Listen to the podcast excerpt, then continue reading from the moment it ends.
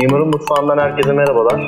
Bugün bazen toprağa bulanmış ellerle rastladığımız Obarolu kurucu ortaklarından Merve Tekin ile birlikteyiz. Öncelikle Merve hoş geldin. Nasılsın? İyi misin? Hoş bulduk. Teşekkür ederim. İyiyim. Ee, öncelikle bizi kırmadığın için ben bir kere daha teşekkür ediyorum Mimarın Mutfağı adına. Biz işte Mimarın Mutfağı olarak başladığımız zaman atölyelerin de neden anlatamadığını, kendini ifade edemediğini, çünkü mimarlık öğrencisinin de bunları bilmesinin üniversite zamanlarında çok iyi değerlendirmesinde önemli bir rol oynayacağından emindik. E, bu sürece e, kent işleri atölyesiyle başladık. Diğer atölyeleri de ağırlıyoruz. İşte oba ruhu olarak kurduğunuz ve 2013 yılında başlayan e, bir hikayeniz vardı. Beni çok etkilemişti. Daha önce Toprak'la da aşırı Öncelikle bizim kitlemize ve Mimarın Mutfağı dinleyicilerine e, Merve Tekin kimdir? E, seni bir tanıyalım ve e, bilmeyenler için de bir ön bilgi olur. Teşekkür ederim öncelikle bize yer açtığınız Ben Merve Tekin Sezgin. Hı-hı. Evlenince Sezgin de eklendi. E, 33 yaşındayım. 2011 yılında e, mimarlıktan mezun oldum. Böyle çok severek girmiştim diye. Sonra bir takım hayal kırıklıkları, zorluklar ve örtüşmeyen şeylerden ötürü başka yollar aramaya başladım. Başka yollar arayışımda toprak yapılarla ve doğal malzemelerle karşılaşmanın pek çok sebepten ötürü itildim aslında. Sadece doğal malzeme olduğu için. Genel olarak mimarlığın günümüzdeki ele alınış biçimi, uygulanışı, e, insanla olan bağının koparılmış olması bunlar benim için e, kendimi rahat hissetmediğim çalışma ortamlarıydı. Bu şekilde yavaş yavaş başka bir mimarlık arayışına girdim ve o ruhu oradan, oradan çıktı. Oradan başladı. Sen daha öncesinde işte 9 Eylül'de e, mimarlık eğitimi alıyorsun ama mimarlık yerine farklı bir yönetiyorsun. Burada çocukluğunun bir etkisi oldu mu? İşte çocukluk zamanlarında işte toprakla aşırı neşir olman, buna da bir etki midir sence? Muhakkak olmuştur. Çocukluğumu ben Ürgüp'te geçirdim Kapadokya'da. Sanırım doğal mimarinin en e, güzel örneklerinden birisi Kapadokya dokusunda evet. doğal dokunun nasıl mekan ihtiyacını karşılayabiliyor. O büyülü atmosferde büyümenin muhakkak etkisi olmuştur hmm. ama elbette ki hiç çocukken öyle bir şeyim yoktu. Ben de bu evlerden yapacağım, ev yapmak istedim. Öyle bir yerden gelmiyordum ama hep böyle şeydi. E, ellerimle üretmeyi seviyordum. Böyle 6 yaşındayken annemin annem ne yapıyorsa onu yapıyordum. Örgü örüyordu, örgü örüyordum. Babam şeyleri tamir ediyordu, tamir etmeye gidiyordum falan hep böyle bir hem o üç boyuta hem elle üretmeye çok meraklıydım. Zaten seçim, üniversite seçimine gelirken de heykeltıraşlık isterken işte ailemin heykeltıraş olup ne yapacaksın hani Ürgüp gibi bir yerdeyiz orada ee, daha puan, yüksek puan alıyorsam daha böyle bir mühendis şey hani o bilinçle ee, ben de öyle bakarken o zaman dedim sanki mimarlık benim hani o üretim ihtiyacımı da karşılar. Öyle öyle mimarlığı bayağı arzulamaya başladım. Ya aslında heykellikten işte mimarda ailenin de bir etkisi oldu. Tabii evet, tabii. Yaşa, e, e, yerde yaşamak, büyümek kesinlikle etkisi olmuştur. Daha önce gitmiştik. Çok güzel bir yer. Onun kesinlikle ilgili. Yani şimdi e, mimarlık okuyorsun. Yani sonrasında işte belki fakültelere gidip sorduğumuzda %70 oranında %60 oranında bilmeme oranı olarak çıkan biyomimar. Aslında bu biraz üzünç bir durum. Çünkü ya bunu da bilmek öğrencinin mezun olduğunda işte dağarcık olarak, e, yelpaze olarak kendini geliştirmesine de yardımcı olacaktı. Yani mimar e, ve biyomimar toprak ustası olarak adlandırıyorsun sen. Yani bu süreç başlarken işte bazı arayışlar demiştim. O arayışlarındaki en önemli nokta neydi? Ya da seni gerçekten buraya iten neydi? Örnek verebilir misin acaba? Sanırım böyle en büyük kırılma noktalarından biri şey olmuştu. Üniversitedeyken dağcılık yapıyordum banka yatırımlarına. O yüzden her hafta sonu, her tatil mutlaka dağlarda oluyordum. Şehir dışında, doğada oluyordum. Dolayısıyla o git işte bir yandan doğadayım, o sessizlik, o kendi harmonisi, huzuru.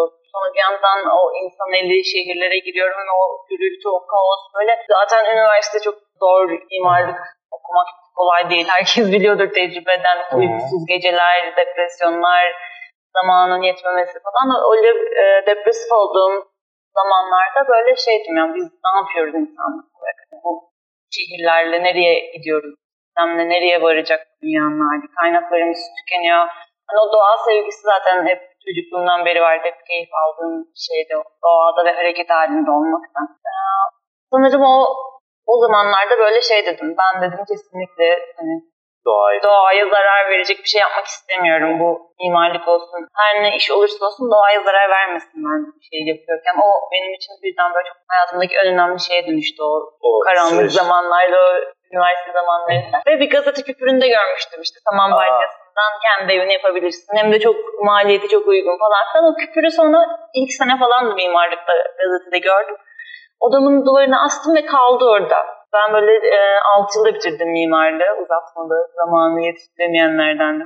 Ve bir şekilde mezun olurken son sene artık mezun oluyorum. Haziran ayı 3-5 gün falan var ve bir atölye karşıma çıktı. Türkiye'de ilk kez bir atölye düzenlendi. Ekolojik mimari diye işte Amerika'dan iki tane hoca getirilmişti. Doğal toprakla e, hani kerpiç ve hani bizim Anadolu'da kerpiç biliniyor. Onlar daha böyle bütün dünyadan teknikleri toplamışlar. Hmm. Öyle bir eğitimdi bizim için kapsamlıydı ve böyle e, orada benim için şey oldu. Hem Yıllar sonra muhtemelen toprağa dokundum. Toprakla, çamurla o oynama ve ona şekil verme şekil vermeyi tatma imkanım oldu ve orada zaten e, vurulduğumu hatırlıyorum. Evet ben bunu yapabilirim böyle mimarlık. Hani ellerimle çünkü üretebiliyorum. E, çok daha esnek şekiller verebiliyorum. E, öyle olunca dedim tamam ben buradan gideceğim. Başka bir yol yok madem mimarlık okudum. Hı. Çünkü artık böyle şey noktasına gelmiştim. Hani ben bu mimarlığı yapmayacağım. Ben o zaman ne yapacağım hayatta acaba? Onu aradığım bir zamandayken toprak yapılar, doğal malzemelerle yapı karşıma çıkınca evet dedim ben bunu yapacağım. İnsan ölçeğinde, insanın enerjisiyle ortaya çıkan mekanlar. Peki doğal atö- e, doğal yapılar atölyesi düzenliyorlar e, ve oraya katılıyorsun. Orada toprakla ilk defa temas ediyorsun. Ki bunu daha önce de söylemiştim. Ee, ve o an büyülendiğini az önce de belirttiğin gibi ve kesin burada olmam, buradan devam etmem gerekiyorsun. Bu atölyenin varlığıyla birlikte kararını veriyorsun. Yani Kesinlikle. Atölyelerin, atölyelerin önemi hakkında e, neler söylemek istersin? Türkiye'de e, bu konuda eksiklikler var mı? Ya da daha çok girişimler olması gerekiyor mu bu konuda? Kesinlikle olması gerekiyor. Hatta böyle keşke eğitim sürecinin de bir parçası olsa bu gerçekten deneyimleme kısmı.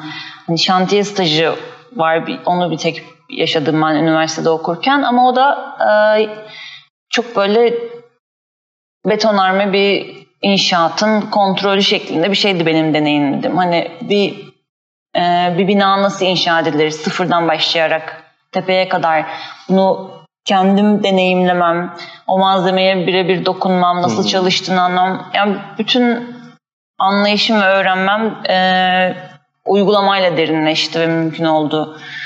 Pek çok şeyi okuldan sonra öğrendim hakikaten uygulayarak, deneyimleyerek. Aslında pratikte e, yaptıklarımızın gerçek hayatta e, birebir karşılaştığımız şeyler olduğu için o yüzden uygulamanın önemine e, ve uygulamanın gerçekten eğitim sisteminde bir eksiklik olduğunu hmm. bir kere daha e, dile getirmekte fayda var. Bir de şöyle bir şey de oluyor. Hmm. Onu da çok seviyorum uygulama kısmının. Şimdi böyle biz toprak yapılar olduğu için daha e, küçük ölçeklerde çalışıyoruz. Çünkü hakikaten olabildiğince hmm. az enerji tüketen makinelerin mümkün olduğunca kullanılmadığı insan gücüyle e, tabii buna güzel bir ekip gerekiyor, kalabalık gerekiyor. İnsan gücüyle yapabildiğimiz ölçekleri yapıyoruz. Ee, hani evin duvarını bile yetişebileceğim yükseklikte tasarlıyorum. Hani hı hı. insan ölçülerinden kastım bu. Bir de şu avantajı oluyor o sürecin içinde olmak çok daha yaratıcı olma fırsatı oluyor. Çünkü evet. ben o sırada evet. görüyorum ve hı. oturup çizerken, tasarlarken aklıma gelmeyen oradaki bir detayı orada bizzat görüyorum ve o detayın şöyle bir dolaba, şöyle bir rafa dönüşebileceği fikri o sırada hmm. geliyor.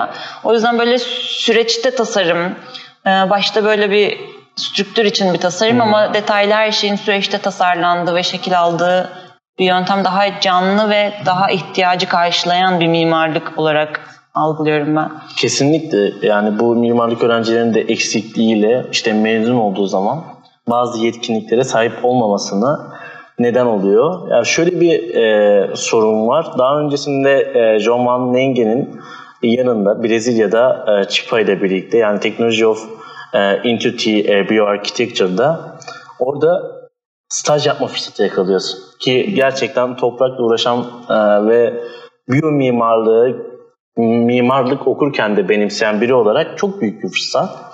E, sen şu an mimarlık öğrenciliği aralarında yani mimarlık öğrencilerinde toprağa ilgisi olanlar için bu stajı ne kadar önem e, e, ne kadar çok önerirsin ya da e, şöyle de başlayabilirsin öncelikle bilmeyenler için John Van Lengen'in e, kimdir ondan da bahsederek hmm. başlayabiliriz. Tamam öyle başlayalım. Ee, Johan van Lengen e, Hollanda asıllı bir mimar hmm. ama Yıllardır e, Güney Amerika'da yaşıyor. Meksika'da hmm. yaşamış. Hatta ilk top, toprak işlerini Meksika'da öğrenmiş. Oradaki yerlilerden öğrenmiş. E, Chiba'da e, Rio eyaletinde Brezilya'da bir hmm. e, eko köy e, ve odağına kesinlikle doğal yapıları koymuş bir yerleşke. Hmm. O yüzden hakikaten böyle bu işin kalelerinden biri bence. Gidip e, orada türlü çeşit e, uygulamanın parçası olma şansım oldu. Johan van Legen'de orayı e, sanırım 30-35 yıllık bir yerleşim şu an orası. Hmm. Yani bu 30-35 yıllık inanılmaz bir birikim ve çok güzel örneklerle donatılmış bir yer aslında. Kendisi hatta çok güzel bir kitabın yazarı Barefoot hmm. Architect. Çıplak Barefoot ayaklı Architect. mimarlar diye. Ee, Johan Van de benim en böyle hayran olduğum yönü şuydu. Ee, bu kitabı neden yazmış? Onunla böyle küçük bir röportaj yapmıştım o zaman. Hı hı. Hatta web sitemizde sanırım bulabilirsiniz onu da. Obaruhu.org'da. Obaruhu.org'da. Ee, bir yarışmaya katılıyor. Bir mimarlık yarışmasına. Bir favela bir gece kondu mahallesine bir geri dönüşüm dönüştürme projesi gibi bir proje hmm. yarışmasına katılıyor ve birinci seçiliyor. Sonra gidip uygulama aşamasına falan geçecek. O yüzden e, mahalleyi gezmeye gidiyor ve mahalleyi görünce oradaki insanların o yokluktaki yaratıcılığını görünce kendi evlerini nasıl hiç beklenmedik malzemelerle inşa ettiklerini görünce diyor ki benim yaptığım şey burası için değil diyor. Burayla bir alakası yok. Ha, buradaki insanlar zaten aşırı yaratıcı ve herkes kendi evini yapabilmiş zaten burada diyor. Hani ben, benim bu tepeden getirdiğim şey burada uygulanmamalı deyip uygulamaktan e, kendini geri çekiyor, vazgeçiyor. Ve sonra diyor ki bu insanların bu o gece kondu mahallesindeki insanlardan aldığı ilhamla e, her insan yani her canlı nasıl kendi en temel ihtiyacı olan barınmayı kendisi karşılıyor. Kuşlar kendisi yuva yapıyor ya da hayvanlar kendine yuva buluyor yapmasalar bile. Ee, insanların da bu doğal içgüdüsünün olduğunu anlıyor hmm. ve diyor ki ben bir kitap yazayım. Mimar olmayan insanlar da sadece biraz daha küçük teknik bilgileri edinip kendi evlerini inşa edebilsinler. Çok güzel bir kitap o yüzden. Çok basit dille anlatılmış. Zaten bizim dinleyicilerimiz hemen not almıştır. Kitap okumayı çok seven kitlemiz var. Ee, şöyle bir soruyla devam edeyim. Biyomimar ve e, ev yapımcısın diye nitelendiriyorsun kendini. Yani minimalist bir yaşantından yani bahsettiğin kadarıyla, e, incelediğimiz kadarıyla. Ya ilk gördüğümde kendi ellerinle yaptığın evi ve bir insanın e, orada e, yaşama, yaşam kaynağını e, karşılayabilecek kadar minimalist bir e, tasarımı benimsediğini. Ya bu evi e, kendin işte boş zamanlarında mı kullanıyorsun? Hı-hı. Topraktan yaptığın kerpiç evinden.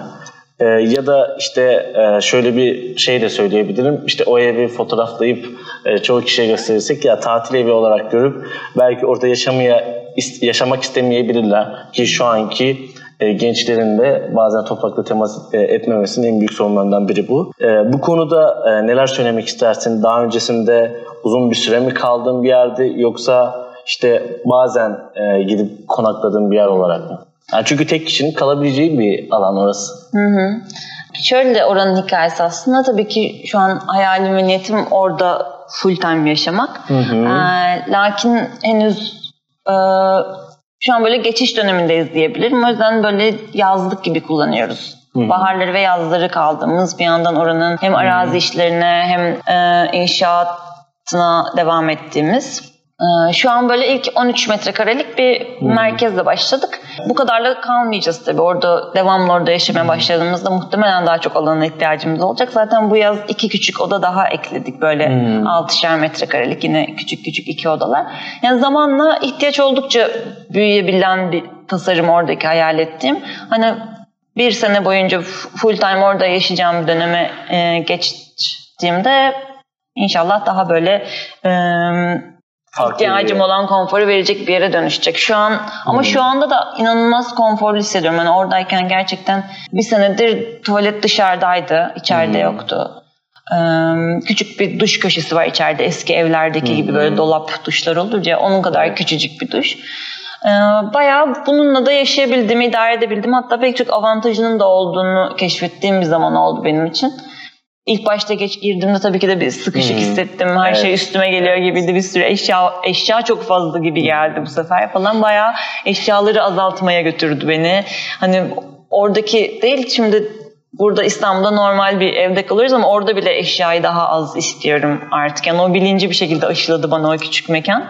Öyle yani çok keyifliyim. Ya Full çok... time'da yaşasam yaşarım o küçük alanda. Çok zorlayıcı bir şey değil. Alışıyor insana. Ve yanında bir sürü konfor da getiriyor. Kişinin yaşayabildiği bir alanın e, tasarımını bazı öğrencilere gösterirsek ya ben burada nasıl yaşarım diyen e, bazı gençler fikirler ortaya çıkacak. Ya bunu yapabilmek, bunu uygulayabilmek, bunu kendi elleriyle yapabilmek gerçekten çok güzel bir duygu. Ve bu konuda e, ilgilenmek isteyen insanlar varsa e, ki olacaktır da bu geleceğin kaçınılmazı haline gelecek. Geri dönüşüm işte en temelinde toprağa alarak başlayacağını düşünüyorum ben. O yüzden e, oba ruhunda işte obaruhu.org'dan e, iletişime geçerek siz de aslında e, toprağın ve toprakla yapılacakların neler olabileceğini daha ayrıntılı inceleyebilirsiniz diyeyim ben de. Yani böylesi farklı bir yolu benimsemeniz Türkiye'de temsilcileri çok az. Hayata geçirirken zorluklar yaşadınız mı bu evi? Ya da daha önceki e, işte 2013 yılında kurduğunuz Oba Ruhu e, sizi fikir aşamasındayken bile anlattığınızda bir tepki aldınız mı? Ya da zorlaştırdılar mı? Çünkü temsilcisi Türkiye'de çok az var. Toprakla alakalı biyomimar. Aa, tabii çok kolay olmadı bu. Hani şu Hı-hı. an böyle fotoğraflara baksak ya da atölye kayıtlarına baksak çok şen şakrak süper eğleniyoruz. Çok güzel Hı-hı. üretimler içindeyiz. Topraktayız. Evet. Çok güzel yerlerdeyiz falan. Ee, buraya gelene kadar hakikaten göbeğimin çatladığı zamanlarda Hı-hı. oldu. Çünkü e, ben biraz inatçı da bir insanım. Bazen Hı-hı. takıntı da yapabiliyorum. Orada böyle bir inat ettim. Ben dedim ki e, kesinlikle işte beton kullanmayacağım, öyle bir mimarlık anlayışının hiçbir zaman partisi olmayacağım, çalışmayacağım dedim ve hiç öyle bir işe girmedim hakikaten mezun olunca da. Ee, hemen böyle toprak evlerle ilgili bol bol bulabildiğimce gönüllü projelerine katıldım. Ee, ekonomik durum el verdikçe eğitimlere katıldım. Bir şekilde orada kendimi besledim ve o süreçte gerçekten e, ne evim oldu, 5 yıl göçebe yaşadım çünkü gerçekten evimi falan karşılayacak e, bir kazancım yoktu. Çünkü bütün zamanımı o parayı kazanmak yerine o aradığım bir şekilde aşık olduğum bilginin peşine düşmeyi tercih ettim. Ee, orada böyle biraz hipli, biraz sefil ama bir şekilde heyecanlandım ve mutlu olduğum yerlerde bulundum. Ee, yani oldukça zordu. Hele Türkiye'de hakikaten hmm, e, evet. Yerli olarak bunun eğitimini veren ilk insanlardandık. Ee, ben varım, işte Obaruh'un kurucularından evet. Mukund Ayar var. Mathieu var evet. yine. İlk atölyemizi beraber yapmıştık. Hı-hı. Ece var eşi. Dolayısıyla evet hiç kolay olmadı başlarında. Zorluklar neler oldu? Hani ailem bile e, üzülüyordu. Hani çünkü ben iyi daha iyi kazanabilirken hmm. bir mimar olabilme evet. imkanım, şansım varken neden bunu yapmıyorum? Hani onları da çok üzdü bu durum. Benim için kaygılandılar. Şimdi ufak ufak her geçen yıl biraz daha ilgi artıyor, merak artıyor. Ee, bunu görmek bana da devam etmem için umut veriyor. 2013 yılından beri e, büyük bir e, ilerleme, büyük bir e, aşama kat ettiniz. İşte bu da mimarlık öğrencilerinin de atölyeye katılımıyla oldu. Mimarlık öğrencilerinin dışında katılımlar oldu mu? Ya da işte senin gözlemlerinle yani örneğin projenizi yaptığınız yerlerde insanların, yerel halkın ilgisi nasıldı? Yani bu konuda hakkında elbette tepkileri ya da ilgileri olmuşlardır orada. Hı hı. Ee, aslında şöyle bir şey var. Garip bir şekilde bize atölyelerimize çok az mimarlık öğrencisi ve mimar geliyor. Hmm. Böyle 10 kişi geliyorsa bir iki tane anca çıkıyor. Bazen hiç çıkmıyor hatta. Ee, belki bizim yansıtmamızdan ötürü biz çünkü şeyi çok vurguluyoruz. Ee, kendi evini yapmak isteyen herkese açık. Yani herkes hmm. kendi evini yapabilir ve yapmalı da bunu öğrenmek gerekir. Bu en temel hmm. insan ihtiyacı gibi bir yerden yaklaştığımız için herhalde daha çok böyle e, toprak ev hayali olan bir şekilde kentten kırsala göçmeye çalışan, göçmüş olan öyle bir e, kitleye daha çok hitap ediyor bizim eğitimlerimiz. Lakin benim de gerçekten arzum bir şekilde e, daha çok mimarlık öğrencisine de bunu aktarmak, e, daha çok e, geleceğin mimarının ve mimarisinin bu yöne e, doğru evrilmesi için uğraşmak isterim açıkçası. Şimdi e, şöyle bir soru e, sormak istiyorum. Bu soruyu sormam aslında büyük bir meraktı. Ya hepimizin e, doğanın güzelliğiyle kutsandık diye bir sözüm vardı TEDx'te konuşmamda. Ya her an birlikte tadını çıkarmak istiyorum demiştin sonrasında. Ya şimdi hepimiz doğanın güzelliğiyle kutsandık. Her an birlikte tadını çıkarmak istiyorum. Oba ruhundaki ruh, ateş, su, toprak, hava, uzay herkese böyle bir etki bırakıyor demiştin. Şimdi e, bunları bir arada düşününce akla şöyle bir soru geliyor. E, seni etkileyen ya da e, ekipte oba ruhunu etkileyen bir ruhani ya da bir meditasyon dili var mıydı? Bu hmm. örnek de olabilir ya da daha önce işte Brezilya'da katıldığında orada atölyeyi düzenlerken işte biz yöresel oyunun, oyunun bizim halaya çok benzediğini, işte meditasyon gibi olduğunu söylemiştin. Yani belki bu da bir tetikleyici olmuştur diye söyleyeyim dedim. Yani sorayım dedim. Hı, teşekkürler. Güzel soru hakikaten. Ee, şöyle Oba ruhunda bizim e, ekipte birlikte üretme hmm. dinamiği ve birlikte üretmek oldukça e, mucizevi bir şeyken o birliğin gücü aynı zamanda pek çok e, zorluk da getiriyor beraberinde. Yani o zorluğu e, birlikte yüklenip çözebilmemiz önemli bir yer e, tutuyor işin ilerlemesi için. O yüzden biz e, çember adabı bir iletişim yöntemi var.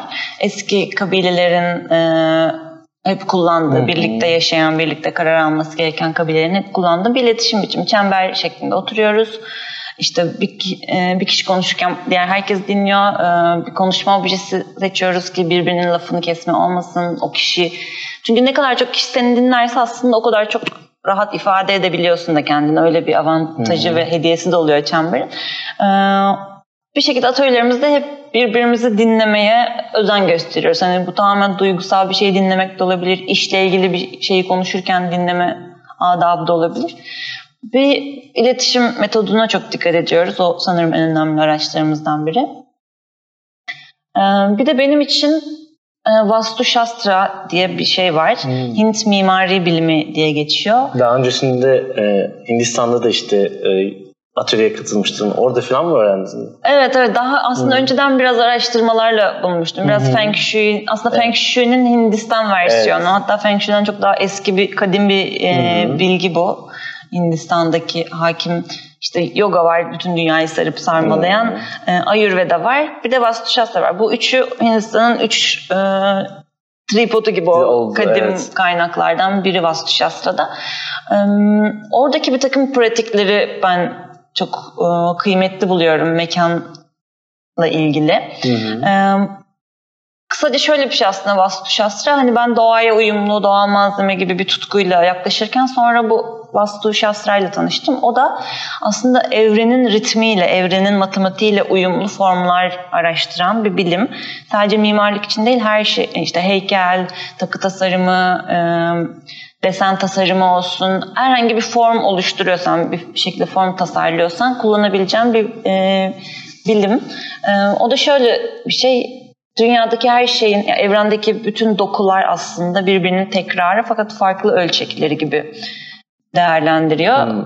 Hakikaten bilimsel olarak da kanıtlanabiliyor evet. bu. İşte damarlarımızın biçimi var, bir örüntüsü evet. var. Bu işte ağacın kökleriyle benzer bir örüntü. Sonra çok yukarıdan bakarsan ırmaklar ve nehirlerin birbirleriyle birleştiği, dağıldığı o damarlar, bizim damarlarımız hepsi aynı örüntünün farklı ölçekleri gibi. Buna benzer bir sürü örüntü var, bir sürü farklı şekilde. Ee, bu bilimde şunu araştırıyor. Biz eğer buraya bir şey üretiyorsak, bir şey ekliyorsak bir form mevcut evrene, sisteme neyse e, onunla uyumlu, onun ritmiyle uyumlu olması demek bu o üreteceğimiz şeyin ölümsüzlüğü anlamına geliyor. Uzun ömrü, e, içinde yaşayana, çevresine karşı destekleyici ve sağlıklı bir alan olabilir diyor ya da sağlıklı bir obje olabilir. Ben buna kesinlikle katılıyorum. Zaten onu böyle okudukça böyle evet evet böyle olmalı evet. bir mimarlık, bir form. Hani onun çünkü her form bir bu uçsuz bucaksız bu evrende, bu boşlukta bir alan belirliyor, sınırlıyor ve bunun oluşturduğu bir titreşim var hem içine hem dışına. Ee, nasıl böyle bir kiliseye gireriz yüksek kubbelidir ve hmm. bir farklı hissedersin. Böyle yürüyüşünü bile etkiler o mekan senin. ya da böyle çok alçak basınç çatılı bir yere girersin orada farklı hissedersin. Yani o mekanların üstümüzde çok büyük etkisi var. O yüzden o formunun, oranının, orantısının ıı, mevcut doğanın ritmiyle uyumlu olması bence çok önemli. Peki e, Gaudi'nin doğayla e, esinlenen tasarımları da buna örnek verebilir miyiz? Kesinlikle evet. Gaudi zaten hakikaten hmm. en böyle bayılarak izlediğim mimarlardan biri. Peki o zaman şöyle bir soruyla devam edeyim. Gaudi demişken öğrencilik zamanlarında en çok e, takip ettiğin e, mimar kimdi? Gaudi. Önceden Tam Bir de Charles, Charles Correa onun da e, mimarisini çok Charles beğenerek takip ediyordum evet. Şimdi e, şu soruyu direkt e, sormak istedim. E, Oberruh'unda e, kurucu ortaklığı yaparken e, şöyle e, iki temel nokta demiştim. Yani biri e, Brezilya'da, biri de toprakta temas etmek diye. Bunlar aslında senin e, mimarlıktan biyomimarlığa e, iten bir e, kariyer sundu. Şimdi e, şöyle bir şey var. Hem bilmeyenler için hem de e, ya abi toprakla ilgili ben de bir şeyler yapmak istiyorum. E, hiç bilmediğimiz ama daha önce dedemin, babaannemin ya da büyük dedemin falan yaşadığı, büyük babaannemin yaşadığı evler kerpiçtendi, topraktandı diye onu öğrenmek, o kültürden geldiğimi tekrar hissetmek için e, bu işin içerisinde yer almak istiyorum diyenler için. Oba ruhu neler yapıyor? Şu anda işte yakın tarihte yapmak istedikleri ya da gelecek planlar arasında neler var? Ya daha önce e, işte neler yaptı, çok ilgini çeken e, anılar da olabilir. Ya bunu uzun uzadıca konuşmak istiyorum da. E, şöyle e, soruyla bitir, soruyu şöyle bitireyim o zaman. Öğrenciler e, katıldığında e, neler yapıyor ya da program akışı nasıl oluyor? Ya bu konu hakkında bilgi verir misin? Hem de e, daha öncesinde işte takip edip ya gidemem çok uzak diyenler için de bir motivasyon da olur diye düşünüyorum. Hı hı, tabii. Ee, şöyle atölyelerimizde bizim e, temel aldığımız iki şey var. Birisi birlikte çalışabilme pratiği, bir, birlik ol, olabilme, birlikte bir şeye odaklanabilme. Ee, birisi o pratik, o benim için çok kıymetli ve çoğaltmaya çalıştığım bir şey hayatta. Ee, diğeri de evet doğal malzemeler, toprak. Ee, toprak ve su ve saman birbirini nasıl etkiler, nasıl çalışır, toprağın içindeki hangi madde bizim için gerekli, nasıl toprak Hı-hı. testi yaparız. Yani genel olarak bütün e, atölyede aslında malzemeleri tanıyoruz, dokunarak ve uygulayarak, çeşitli testler yaparak. Daha sonra çevreye, doğaya uyumlu tasarım nasıl olur? İşte ben bir ev yapacağım ama bunun hangi cephesi güneye bakmalı ya da güneyde hangi mekan olmalı? Kuzeydeki hmm. duvarım ne kadar kalın olmalı? Güneydeki duvarım ne kadar pencereli olmalı? Ee, bunu tamamen o yörenin iklimine, hakim rüzgarına, işte su akış yönüne göre hmm. arazideki en uygun yeri bulmak ev hmm. yapabilmek için. Yani aslında e, biyomimari bence bu demek. Doğaya uyumlu, doğadaki bütün bu elementleri gözeterek ona göre uygun bir tasarım çıkartmak. Ee, genel olarak atölyede hem bu konuları işliyoruz. Nasıl tasarlarsın, nasıl yerleştirirsin? Doğal malzemelerden, tekniklerden hangisini hangi hava koşulu, hangi iklim için seçersin? Hı hı. Çünkü saman balyası var, örtbek var, kerpiç var, işte slip straw var. Hı hı. Türlü çeşit teknik var. Hangisi hangi iklim için gerekli? Hı. Hangisinin avantajı ne, dezavantajı ne? gibi konuların hepsini işliyor oluyoruz. E, genelde yazın ve baharda yapıyoruz. Çünkü doğal yapılar o zaman evet. sadece inşa edilebilir. Hı-hı. Burada da e, boynumuzu büküp doğanın e, kanunlarına teslim alıyoruz. Kışın inşa edemiyoruz. E, çünkü bir evin inşa edilip tamamen kuruması lazım ki o kuruyunca sertleşip stabil hale geliyor ve kuruduktan sonra kışa girmesi gerekiyor. Hı-hı. Bu döngüyü takip etmek çok önemli. Evet. Bu kış için ama şöyle niyetlerimiz var. Buradan onu duyuruyor olayım. Ee, İstanbul'da çünkü hep böyle kırsalda yapıyoruz. Ee, çünkü o kırsalda doğal malzemeye erişmek daha kolay. Orada hakikaten bu ekonomik ve ekolojik bir hale geliyor. Ee, o yüzden atölyelerimizde hep öyle mekanlarda oldu şimdiye kadar. Şehirde de olabilir tabii ama belki ben de kovalamadım. Orada olmayı tercih ettim bilmiyorum. O yüzden Şehir... şimdi e, şehirde böyle bu, bu kış için şöyle bir niyetimiz var. Özellikle mimarlık öğrencilerine yönelik. E, belki 3-4 hafta sonundan oluşabilecek. E, doğal yapı tekniklerini ve doğaya uyum tasarımı, bu bahsettiğim vastu şastra gibi oran orantılar, işte yönler e, gibi pek çok e, kavramın değerlendirildiği bir tasarım. E, birlikte o tasarım sonucunda bir sunum çıkartma, bütün teknikleri daha detaylı işleme gibi böyle daha teorik bir e, teorik ve tasarıma yönelik bir eğitim düzenliyoruz inşallah. Peki e, şöyle bir soru. E, aslında doğal yapıların, toprakla yapılan, kerpiçle yapılan yapıların şehre entegresi hakkında neler söylemek istersin? Ki bu biraz günümüzde de çok zorlanılan bir konu. Çok zorlanılan bir konu. Ya bazen eskiden hatırlıyorum yaşadığımız, gördüğümüz bazı semtlerin çatılarında filan şeyler olurdu. Sobalar olurdu kerpiçten yapılmış. İşte ısıtmalı sobalar diye işte insan orada ekmeklerini yapardı ya da e, işte bazı e, yiyeceklerini falan orada pişirirlerdi. Hı. Ama işte bu şehre entegresi hakkında e, çok kötü yanılgılar da var. E, işte e, bazı kısıtlamalar da var. Sence işte doğal yapıların şehre entegresi e, sürdürebilir bir etki yaratır mı? Hem de şehirde hı hı. yaşanılabilirliğini gelişmesi hakkında da. Hı hı.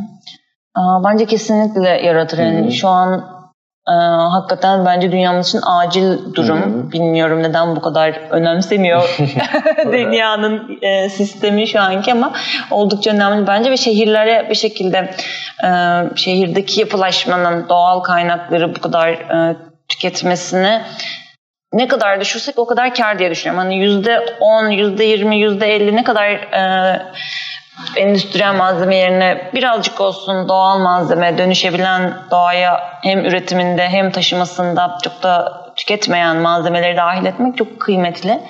Ee, Avrupa'da özellikle bu çok ilerlemiş evet. durumda. Hani şehire uygulanabilecek böyle modüler e, duvarlar, toprak duvarlar bile yapıyorlar böyle prefabrik gibi evet. kullanmak için. Hı hı. Yani her şey mümkün ee, ve şehirde bunu çoğaltmak da çok çok önemli. Hı hı. başka bir çalışma alanı gibi. Ben şu an şimdiye kadar ona çok emek vermedim. Daha çok böyle hep kırsalda ve o elimizdekiyle üretme kısmı beni daha çok çekti. Oraya yöneldim. Ama böyle pek çok arkadaşım var duyuyorum. Hani yurt dışında olsun. Daha çok yurt dışından duyuyorum gerçi ama şehire uyumlandırmak için işte %100 çimento kullanımından bunu belki %50'ye çekebilmek için duvarlarını mesela zaten taşıyıcılar beton hı hı. ama duvarlar belki toprak olabilir gibi e, evet. hamleleri çok kıymetli buluyorum. Buluyoruz. Evet ya zaten e, şehirde yaşayan çocukların aileleri artık e, doğal atölyeleri e, arıyorlar ve bu da işte şehirdeki e, insanların isteklerine bir yönelim olarak başladı. İşte doğal ortamlarda çocukların eğlenebileceği, hmm. dokunabileceği, doğayla temas edebileceği atölyeler düzenleniyor ve ailelerin çok yoğun bir rağbet gösterdiğini görüyorum. Yani doğal yapılarda e, çocukların işte daha çok ilgilenebilmesi için ve işte toprağın aslında önemini daha iyi kavrayabilmeleri için ve aynı zamanda o tüketme bilicinde e, toplumun e, ve e, kapitalizmin bize dayattığı o tüketme bilincinden nasıl kendilerini sıyırabilirler ya, ya da nasıl bir minimalist bir yaşam tarzı benimsemelerine yardımcı olur diye toprağın çok büyük önem, çok büyük bir etkisi olduğuna inanıyorum. Ya bu yüzden de işte oba ruhunda e, belki çocuklar da hmm. kesinlikle katılıyordur. E, evet, zaman zaman çok keyifli oluyor. E, bu da büyük bir etki. Mimarlık öğrencilerinin de kesinlikle katılması gerekiyor. Yapı derslerinde kalan bir anlatım olmaması gerekir. Şöyle bir soru da aslında sorayım. Bugüne kadar 12 civarında atölye yaptınız. E, bu da işte Türkiye'nin belirli yerlerinde ve bazen işte gelecek planların arasında şehrin içerisinde mimarlık öğrencileriyle bahsettiniz. Bunu e, kaç kişi e, bugüne kadar e, yaptığınız atölyelere kaç kişi katıldı? Bu bununla ilgili herhangi bir hmm. sayı var mı? Belki ortalama çıkarabilirim şu an. Hmm. Ya yeri geldi böyle 35-40 kişinin katıldığı atölyelerimiz de oldu ilk senelerde yaptığımızda daha kalabalık bir kadroyla yaptığımızda. Ee, son yıllarda ortalama 15 kişi oluyor atölyelerimizde. Hı hı. e, belki biraz da daha iyi oluyor aslında çalışmak için. Biraz çok evet. kalabalık olunca çok e, verimli geçmediğini de fark ettik. E, yani ortalama 20 kişi desek bir atölye ve 10 atölye yaptık desek 12 hmm. yerine yani yaklaşık 200 kişiye yakın, kişiye yakın bir, bir geçmişimiz olmuş evet. evet. bir kabilemiz belki de uzaktan birbirimize. O kişilerin de dokunduğu belki 100 kişi daha var ve bu şekilde evet, aslında bir evet, etki muhtemelen. yaratıyorsunuz ve bu da çok kıymetli bence.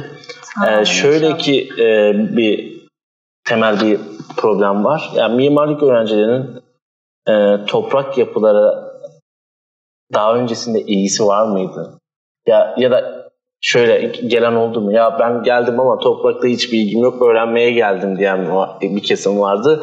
Yoksa ya annem babam işte büyük babam büyük e, annem işte zamanında kerpiç evlerde yaşamış diye gelen bir kitle mi var? Yoksa ya yapı dersinde gördük ben bunu çok iyi kavramak istiyorum ve bu yolda ilerlemek istiyorum diyen bir kitle mi var size Hı-hı. atölyelerinizde? Öğrenciler olarak mı daha evet. çok soru değil mi? Diğer katılımcılar değil. Şimdi dediğim gibi az öğrenci geldi bize aslında. Hı-hı. Hep böyle daha çok bu ev bir şekilde hayali olan, göçmek isteyen insanlar geliyorlar hep. Ee, öğrencilerden böyle bayağı şans eseri çok ilgisi olmasa da işte staj yerine geçirmek için gelenler de oldu ama gelip sonra çok beğenip ikinci kez, üçüncü kez de geldi onlar. Evet çok güzel bağlar da kurduk öyle. Ee, onun dışında böyle daha e, evet daha hırslı bir şekilde bunu araştırmış, üniversitede bir şekilde e, okurken haberdar olmuş, merak etmiş ve o yüzden gelmiş hmm. olanlar da oldu. Ve böyle şey de oldu. Aslında seçeneklerin hepsi de oldu. Hani anneannem dedemin böyle bir evi vardı. Hani bu e, mimar olmayan ya da mimarlık öğrencisi olmayan katılımcıların çoğunda da var. Bu, evet, bu hikaye çok işte benim anneannem de dedem de babaannem de yapardı gibi bir bağ kurmada oluyor. Bazen tavsiyelerde bulunurlar falan. Ya yumurta kırın falan gibisinden. Yani atölyeye Tabii ki, evet. Ya aslında öyle yapılmazdı. Ya sonra hiç umursanmaz falan. Biraz daha saman atalım falan.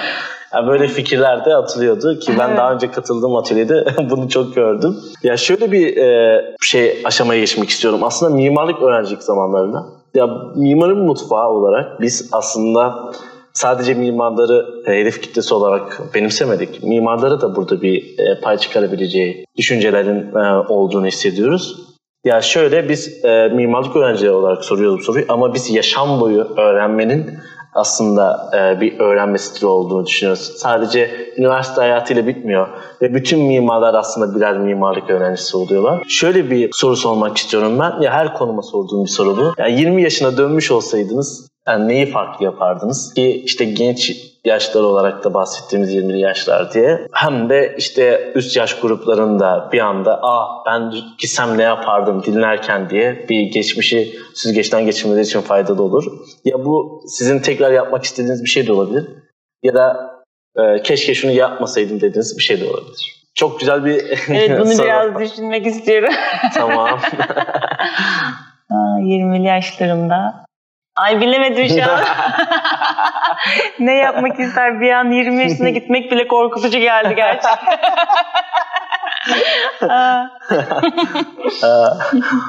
Sanırım belki yani ben e, çok böyle şey değildim. Hani üniversite zamanlarındayken hı hı. hani o bahsettiğim gazete küpürünü astım duvara. Hani doğal yapılar evet. evet ben bunu tutayım burada dedim ve tuttum yıllarca.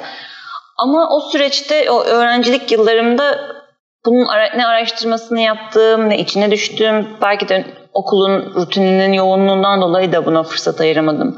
Ama yani projelerime bile toprak yapıyı dahil etmemiştim mesela tasarımlarıma bile. Belki onu yapabilirdim. Hani daha üniversite yıllarındayken onu tasar, onunla tasarlamayı, araştırmayı, öğrenmeyi yapıyor olmak keyifli olabilirdi. Hani şu an aşırı eksikliğini hissetmem değil, keyif verebilirdi diye düşünüyorum. Beni motive edebilirdi hmm. belki daha severek yapmam için. Ee, gerçi tasarım hep severek yapıyordum da e, okulun bir şekildeki sınırları beni çok zorluyordu, kısıtlamaları. Evet, kesinlikle. Neyi yapmazdım acaba? Ee, belki o kadar titiz olmadım. Çünkü benim en büyük kaybım o oldu hmm. üniversite yıllarında. Ee, böyle çok seviyordum tasarlamayı ve o kadar içine ve detaylara giriyordum ki sonuçta ya çizimim yetişmiyordu ya maketim yetişmiyordu ve kalıyordum. Anlatmak, anlatmak istediğini falan anlatamıyorsun falan. ve böyle şeyi sonradan öğrendim ben. Toprakla çalışırken aslında doğal malzemeyle çalıştıkça ben e, kontrolü biraz bırakmayı öğrendim. Hani bazen de işte taş yuvarlanıp yerini buluyor gerçekten. Biraz fazla mükemmeliyetçi ve fazla detaylara düşebilen biriydim. Biraz bu direkt uygulama sahasında olmam, direkt o malzemeye dokunmam bana biraz şeyi öğretti. Bırak kendi halinde bir şeylerde yolunu bulacak yani o duvar 1.85 olmasında 1.70'te bitsin mesela eğer çok yorgunsan. O kadar da onlara takılma gibi gibi e, şeyleri öğretti süreç bana. Geri gidiyorsam bunlara dikkat ederdim artık. ya peki yeni mezunların aslında e, bu da çok önemli bir konu. Yeni mezun arkadaşların işte e, işte şu zamanlarda iş bulma sorunu ya da bazı problemleri falan oluyor. Senin yeni mezunlarda gördüğün eksiklikler nelerdi? Ya şu eksikliklere aslında üniversite öğrencilik zamanlarınızda dikkat edin dediğinizde yani dediğin bir tavsiye olur muydu öğrencilere? Hmm. Ya bazılarımız işte bazı konuklarımız yani kesit çizemiyorlar ya da işte görünüş çizemiyorlar. Ya tabii hmm. evet, bunları duyduk yani. Ee, bu tabii çok e, doğal bir şey. Çünkü bazı üniversitelerde kesit e, yapmanın aslında e, eskiz yapmaktan geçtiğini, işte teknik çizim dersinin de önemini ama teknik çizim dersinin olmaması işte bir e, birinci sınıfta başlayıp dördüncü sınıfa kadar bazı üniversitelerde teknik çizim e, dersleri falan yok. Hı hı. Yani bu çok üzücü bir durum ve öğrenci mezun olduğunda şey çizemiyor, kesit çizemiyor ya da eskiz yapamıyor. Yani bu büyük bir problem demişti yeni mezunlarda gördüğüm. Ve işte çalışma kültüründen örnek veren konuklarımız vardı işte çalıştığınız insanlara çok değer verin, yaptığınız işi çok güzel yapın ki yarın bir gün sizin için çok büyük bir dönüm noktasına sebep olabilir o demişti. Hı hı. Senin burada önerebileceğin bir şey var mı yeni mezunlar olarak? Hmm, yeni mezunlara. Yeni mezunlara. Ben şunu önerebilirim. Eğer yaptıkları ya da yapacakları iş keyif vermiyorsa bence orada bir dakika bile durmasınlar. Çünkü hayat bazen işte korkutuyor geçim sıkıntısı, şu bu işte evet. o işi bırakmak, bırakmamak, yeniden iş bulmak falan. Yani o döngüden çıkıp ben ne istiyorum, beni ne mutlu ediyor, ben ne yaparsam keyif alırım, e, tatmin olurum yaptığım işten. Bence onu bulmak benim e, verebileceğim en büyük tavsiye. Hani o keyifli işi çünkü bulduğun an e, pek çok şey katlanılabilir hale geliyor. Çünkü zaten büyük bir tatmin yaşıyor oluyorsun. Keyifle evet. yaptığın, ürettiğin için. Ben en büyük eksiklik onu görüyorum çevremdeki mimar arkadaşlarımda da olsun. Yeni mezunlarla çok bir araya gelmiyorum ama tahmin ediyorum ki aynı. Yaptığı işten büyük bir mutsuzluk o yayılması, keyif alamaması evet. ve bu hakikaten bir insanın sağlığını kadar bozabilecek bir şey. Bence çok evet. önemli bir şey. O yüzden keyif aldığınız şeyi bulmaya emek gösterin ve onu bu, bulursanız bırakmayın. Evet bu her bölümde aslında öyle. Yani şöyle ne yaparsan yap, aşk ile yap. Yani çünkü ben e, işte az önce de söylediğim gibi ya biriyle çalışırken gerçekten işinizin hakkını verin. O işi sevin ve severek yapıp şikayet etmeyin. O zaman e, işte bazen e, hiç açılmayacak kapılar o yaptığınız işin güzel yapmanız da açılacağını Kesinlikle. söylüyorlar. Mutsuz olduğunuz bir iş varsa da bir an bile düşünmeyin. Çünkü zamanınız çok kıymetli. Kesinlikle. Siz zamanınızı harcıyorsunuz orada. Değer veriyorsunuz. Ee, ve karşılığını alamadığınız, mutsuz olduğunuz bir yerde durmamanızı ben de tavsiye ederim. Şöyle e, bir e, sorum da olacaktı. Mimarlık öğrencilerine ve mimar e, mimarların işte önerileri oluyor kitap, film diye. Bizim önerilerimiz aslında o kitapla filmin havada kalmaması. Biz direkt işte dinleyicilerimizden işte yorum atanlara, mail yazanlara bu kitap ve filmleri hediye ediyoruz. Hı hı.